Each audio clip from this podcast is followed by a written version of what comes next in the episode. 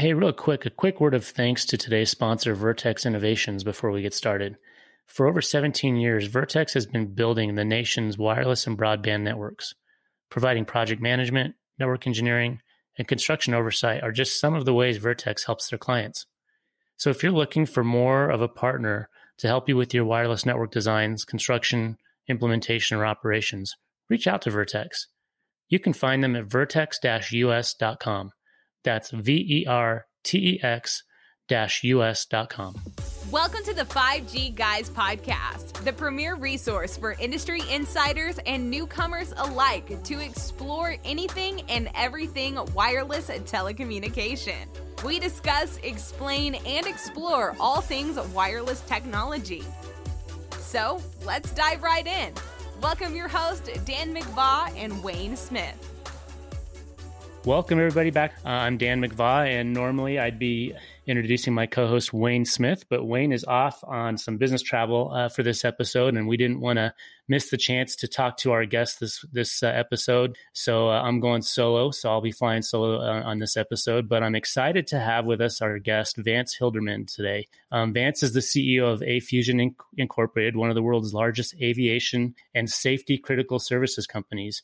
They provide advanced consulting services in software and systems development with a primary focus on safety critical aviation and automotive systems. They do software, they do hardware development and certification as well. And really, Vance is the, the spearhead and is often an expert witness for aviation as well, including uh, being an avionics expert witness, automotive software expert witness, uh, works on software design and software code expert witness work. So we've got a, uh, a great perspective here today from an expert. And, and also I want to point out that Vance, you've got a, um, a lot of articles and, um, other published writings out there. Foremost of which I want to point out to our audience is uh, you're the principal author of a, a, book. It's the best selling book on avionics, I understand, um, called Avionics Certification, a complete guide to DO 178 and DO 254. And the reason I really want to point it out is I don't know what those acronyms are, but I think it's impressive that I understand you give all of the proceeds of that to charity. So, congratulations on having uh, that book, and even more for uh, kudos for for donating to charity with that. So, um, thanks for being with us. Oh, it's really a pleasure, Dan. And a good morning, good afternoon, good evening for everyone out there. I'm really looking forward to this. And we never really fly solo. Even when we're solo flying, and you're a pilot, I'm a pilot, we have avionics instruments. So there are guardian angels, right? So we won't quite be flying solo, but we're going to talk about those avionics and have a little fun with it. They're pretty powerful. Awesome. Yeah. And and just to clarify, folks, I am not a pilot. I might be a pilot of this podcast, but I do not fly planes for a, for a living or for fun. I let other people take care of that. But uh, but listen, you know, Wayne and I, our expertise lies on the wireless technology, wireless operator side of um, of things. And as those of you that may be following the news and or heard a couple of our prior podcasts, I think it was episodes 17 and 22, Wayne and I covered this issue with 5G and avionics and how there's some potential concerns about interference from 5G to landing systems on planes.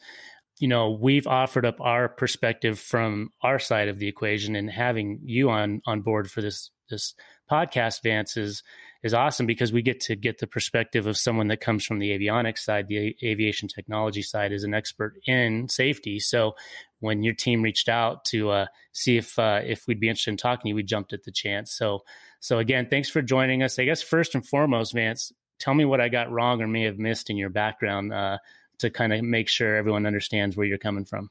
Oh, you know, you, you got it mostly right, Dan. No problem there. I, I hate to use the word expert because there's always someone more expert than you, and no matter what you do at some point in time. But on this topic of avionics safety software, there's a few of us, maybe about 200, 250 in the world, and we're all pretty capable. We don't know anything about sports, politics, cooking. This is why we do podcasts instead of video casts. You can tell how we're dressed. We clearly don't know anything about fashion. but when it comes to avionics, we're pretty comfortable at this. There's several books on the topic. I'm the author of a couple of them. There's about 35 white papers. I wrote about 25 of those. So yeah, pretty much if you're on a commercial aircraft or a lot of military aircraft, there's our company's software or mine in it somewhere on the line. But thousands of other people as well. Okay. Great. Well, thanks for thanks for adding to that. I guess for our audience, before we dive into things, I want to just do a quick recap in case uh, any listeners aren't familiar. So, the FCC uh, regularly over the last twenty years has allocated new chunks of radio wave spectrum for different reasons, and specifically for cellular technology, they've allocated new bands of of frequencies so that more technology can be developed, um, more users can go on these um, cellular networks. And the most one of the more recent ones that they allocated was a band of frequencies in the high three gigahertz band called C band, and they were reallocating this chunk of spectrum and put it up for auction for cellular carriers to to basically buy so that they could use it to deploy um, 5G. Now, it's not the only band that 5G is deployed on, but it's a big one. And Verizon, AT&T in particular, spent oh, upwards of $80 billion to get the rights to use this new C band spectrum. And to do that, the FCC had to move some incumbents that were using that for other things um, off of it and make it available. So there wasn't interference. But right next door to it in the low four gigahertz band is that is used for radio altimeters, right? Vance, that's where there's a, a device on a plane that does radar basically, right? That's exactly right. Right around 4.2 to 4.4. And folks, if you don't know what gigahertz means, it's it's a frequency and it's it's limited. You know, when you go to an orchestra, you're going to hear frequencies of say 30 hertz to 15,000 hertz. You got the bass drum, you got the flute. You know, well, when you have a bass drum, bum bum, and you have a trombone, bum, at some point the frequency is very similar. You have to go wait, was that a bass drum or was that a trombone? Well, the same thing happens with altimeters. Was that a cell signal or is that the radio altimeter? Is there potential for misrecognition, a mistake, a interference? And that's what that's all about. The flutes don't interfere with the drum, vice versa. But yeah, that trombone and bass drum are mighty close. I love it. I'm notorious yeah. for my my analogies, so you're playing right into the style of this podcast. so perfect. That's perfect. So yeah. Oh, so wonderful. So what happened was the AT&T and Verizon and a few others um, obtained the rights to to deploy 5G on on this frequency band, and they were supposed to go live uh, January 5th, January 15th, somewhere around there this, of this year. Well, in November, um, kind of at the 11th hour, the FAA issued a what's called a special airworthiness information bulletin it basically said, "Hey, hold on, pump the brakes, guys. We think there might be a potential for interference from 5G to these radio altimeters, and um, as as a result, AT and T and and Verizon said, "Okay, listen, you know." On December 5th, we'll we'll sort of pause. We'll give it a month to try to sort through this, and we'll delay our launch of 5G on these frequencies until January 5th, January 15th, something like that. Well, fast forward, and it still hasn't been completely resolved. I think there's been a lot of progress made. If you listen to episodes that we recorded earlier, 17 and 22, you can get a little bit more detail. But where we stand today is it's not completely resolved. There's still some. I think they've made they made a lot of progress. Just a couple weeks ago, I think the FAA came out and said they're going to make some recommendations to certain commercial aircraft to do some updates and upgrades to their electronics and and or put some filtering in. But but nonetheless, I think the opportunity to to talk with you, Vance, really allows us to dig into what really kind of happened. How did we get where we're at? And where are we going? And maybe do a little bit of, hey, how could we have done things differently? Even so, let's great, let's great. talk. Yeah, let's let's talk talk real quick about tell me how did you first become aware of this issue? Well it's a great question. You know aviation is part of a ecosystem and you've all heard the analogy and dan likes to use analogies. I teach about three or four thousand aviation developers per year. That's what i'm doing right now over in europe. In fact we're talking remote. But there's an ecosystem of relationship between safety hardware software. And we've all known that avionics are potentially susceptible to EMF or RF. But on that aircraft, we have this thing called DO 160, which all avionics engineers know is a safety standard for environmental testing. So when you're told, folks, that that cell phone you're holding might interfere with the navigation equipment on that aircraft.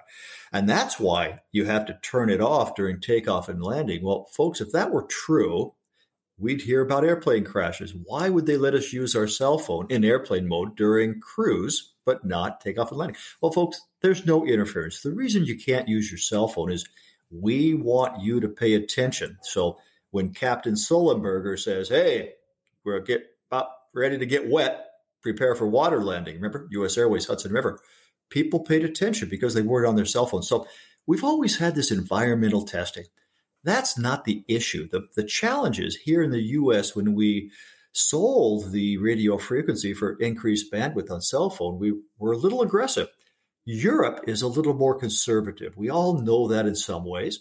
So Europe says, no, no, we're just going to use up to 3.8 gigahertz. Now, remember, the drum and the trumpet don't sound similar. It's that drum and trombone. The closer we get in frequency, the more ooh interference. Who was that drum or trombone?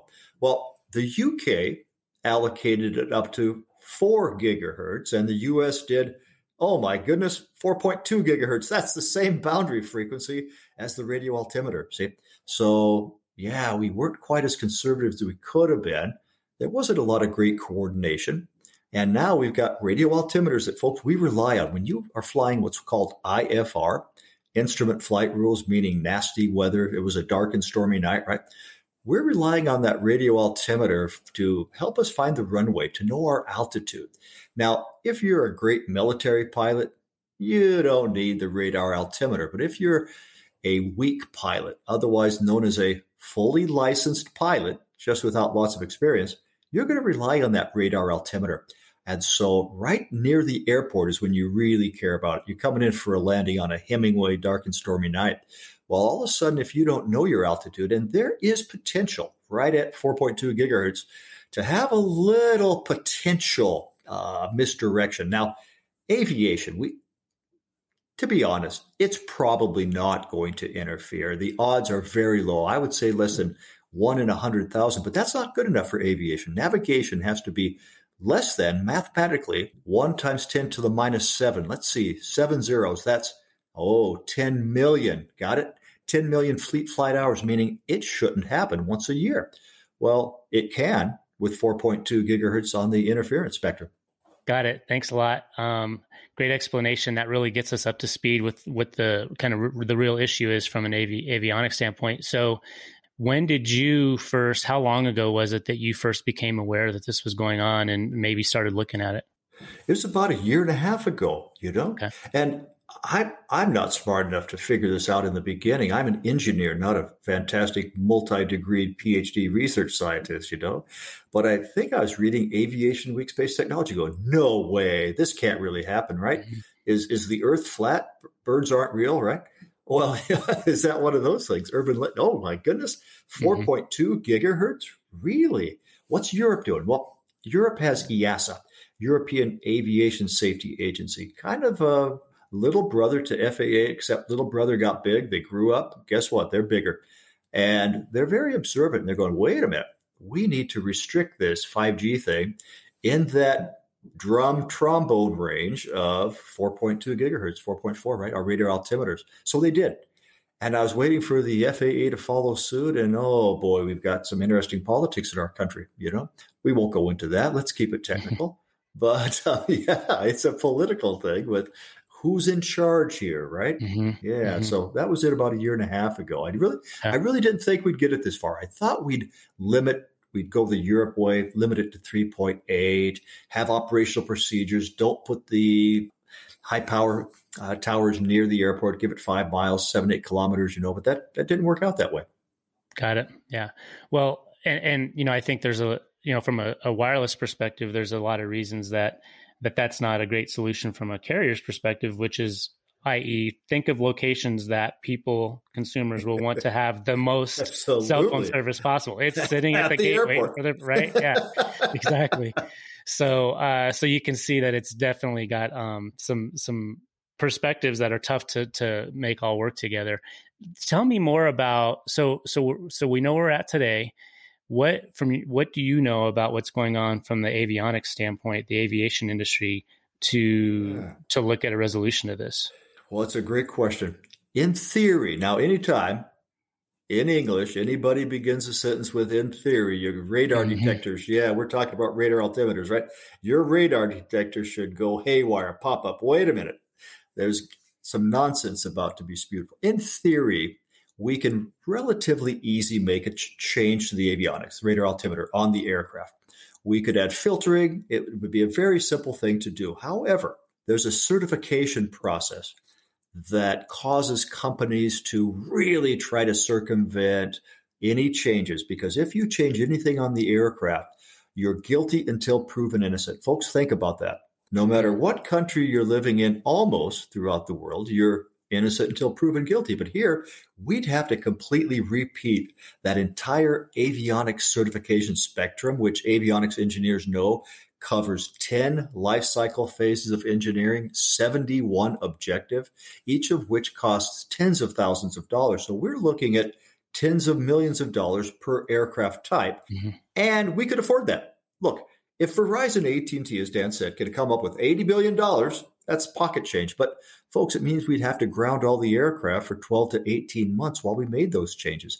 That's mm-hmm. not feasible. So we need another change because there are 29,000 commercial aircraft flying in the world. Okay, we, we track all of them. We know we know that for a fact. If we use every maintenance technician, MRO, maintenance repair organization facility, we would have a backlog of three years just to replace the avionics after we mm-hmm. certified them. So it's mm-hmm. really not an option to make a inline change on the airplane. Got it. Yeah, and I think I think the press releases that I saw recently, the last couple of weeks, it said that the, the FAA was working with the airline industry to do some upgrades or some replacements. I think that article, if I'm not mistaken, said that they're starting to whittle it down to like the most important ten percent. Yeah. And yeah. and so you know it's getting closer to that one in in ten million that you're talking about statistically, and that, and so that's good Indeed. to see. They're they're definitely. I think the two the two parties are working well together. It sounds like they're they're meeting weekly with uh, the Secretary of uh, Pete Buttigieg, excuse me, Secretary of Transportation is also facilitating it. So I think it's been great to see all parties sitting out at the table. I think they literally have a phone call every day on the topic to keep pushing this forward. It's heartening. Very nice to see. So often in the news, folks were entertained, you know, with the bad conflict and things. This, there's a lot of good things out there in the news. They're kind of boring, maybe to some people, mm-hmm. not to Dan and Wayne and I, you know, this is our bread and butter, but it's really heartening to see it work. In fact, we've seen Airbus and Boeing, fierce competitors. We've seen European Union, America, sometimes at odds, but coming together to resolve mm-hmm. this. Much the same way we're doing things with artificial intelligence, you know, uh, multi-core computing, all the hot topics of technology today.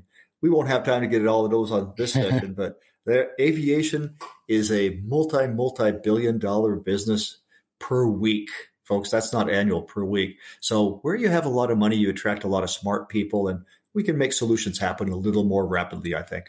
Right. Yeah.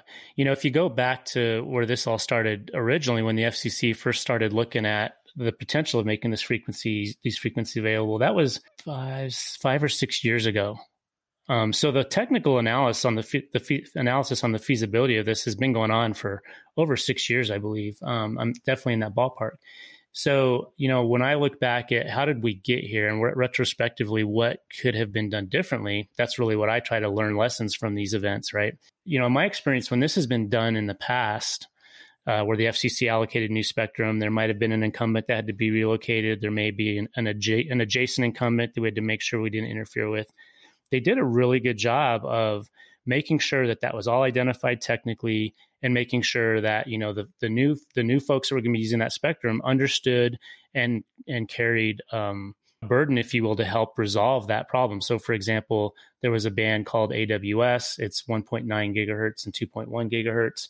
The incumbents were companies like the FBI and CIA using those frequencies for you know surveillance and things like that. And as uh, as the new purchasers of that spectrum, the carriers had to, they were aware of it, they understood the technical issues, and they had to carry the burden of working with those agencies, with those, those incumbents, to make sure we got them moved off and paid for resolving the issues.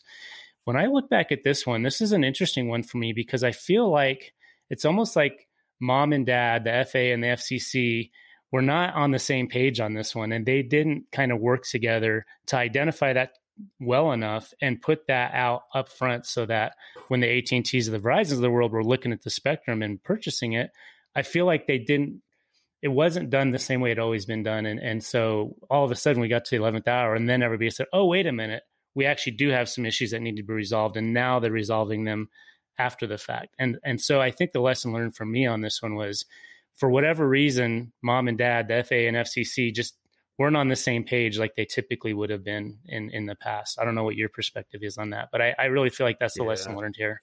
It's it's a really good point, and all of our listeners think about it. Have you ever had a home or car burglarized or heard about it? Well, you probably use that opportunity to upgrade your alarm system, right? You probably know that you should always keep backups on your computer, on your cell phone, to the cloud, wherever. But you didn't quite get around to it until you lost your data. Okay. Mm-hmm. So what happens? We have this new thing called COVID. Oh boy, now we have a new way of creating, yeah, vaccinations, protocols, organizations, yeah, World Health Organization, right?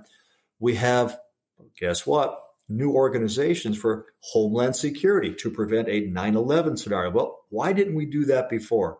Well, mm-hmm. in aviation, we have a concept called RCA, and it's not the Recording Company of America, it's the root cause analysis. So we perform root cause analysis anytime there's an anomaly. Now, anomaly is a nice way of saying crash, near miss, impact, right? Well, yeah, we're doing root cause analysis now, going, okay, in the future, we need a little bit of a World Health Organization, a Homeland Security for radio frequency. We really do. Someone at the government level, probably the ICAO level, okay? That's the International Agency for Aviation Safety, to really look at all the avionics, all the communication, navigation. How about GPS? Oh boy, there's a lot going on. So why don't we do that at the international level? So that's what we're hmm. going to do in the future. But meanwhile, we lost some data and we got to hmm. install some right. security systems. So there we go, folks. Yeah, like they say, fathers uh, uh, necessity is the father of innovation, right? So sometimes you don't know what you don't know until it, it gets in your consciousness. So that's a that's a really good point. So yeah, I think th- I think you're you've really made it clear, and, and, this is kind of what I've been thinking all, all, along as well. Is technically this isn't that hard to solve. It's it's it's the regulatory and the certifications, and that's what's really we got to go through the steps to make sure everything is done the right way. Exactly, exactly. Yeah. In retrospect, designing a house that's safe from the beginning is really easy.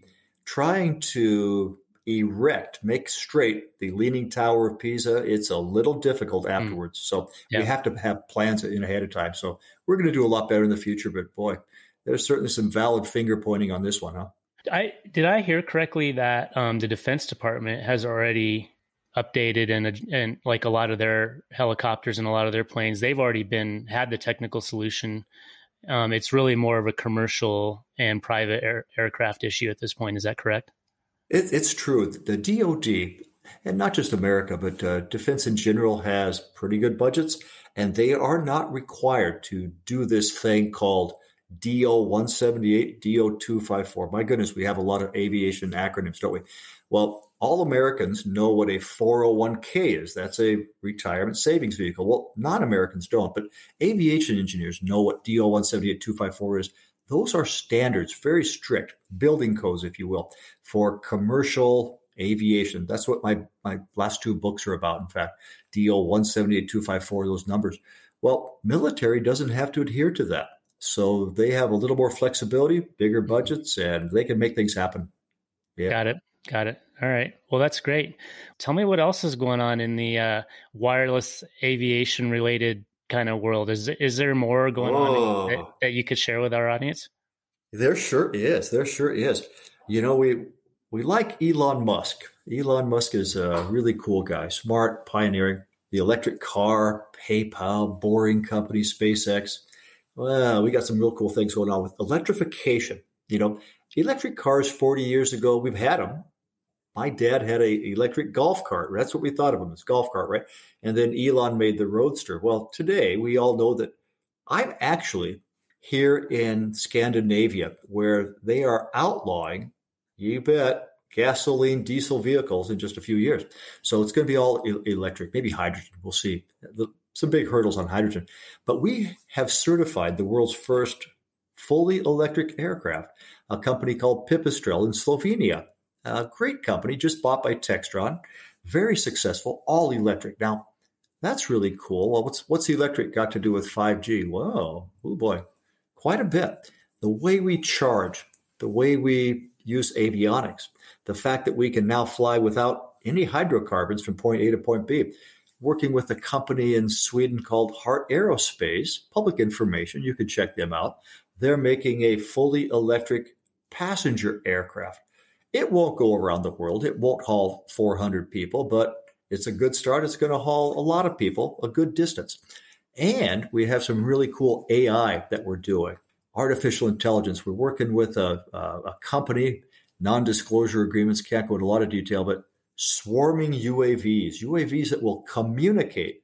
Folks, that's communication, okay? Across from the UAV to the mother aircraft, the father aircraft, to the ground, all autonomously in a swarming type fashion. This isn't science fiction. This is better than science fiction. It's aviation. And we're driving that, and it's these things are, are flying now in prototype mode. The urban air mobility is really cool. Living in downtown Los Angeles, I'm only 12 miles to the airport.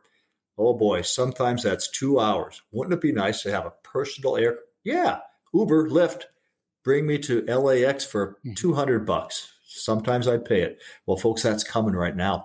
We don't have enough pilots. We don't have enough aircraft. There are no unemployed aviation engineers right now. For the first time in my career, and I've been around a few decades, there's not a single aviation engineer available. Everyone is scrambling looking for people, including us. So, folks, uh, encourage your friends, yourself, kids, mom, dad to, yeah, mom and dad, grandpa, you need to go back to school. STEMs for you, science, technology, engineering, math, right? Yeah, go do it, folks. It's an exciting time to be doing it. So let me just check. I don't double check that that last uh, example you were talking about, uh, urban, or I don't remember what the term was you called. It's basically the yeah. Jetsons, right? It like is. instead of instead of driving a car on the ground, it's a low a low low elevation aircraft that is commuting you around. Absolutely, absolutely. Right. And initially, we're going to have a pilot, a licensed pilot, but eventually you'll be able to fly this yourself, and then eventually you push a button, and there, folks, it's coming autonomous cars, autonomous aircraft.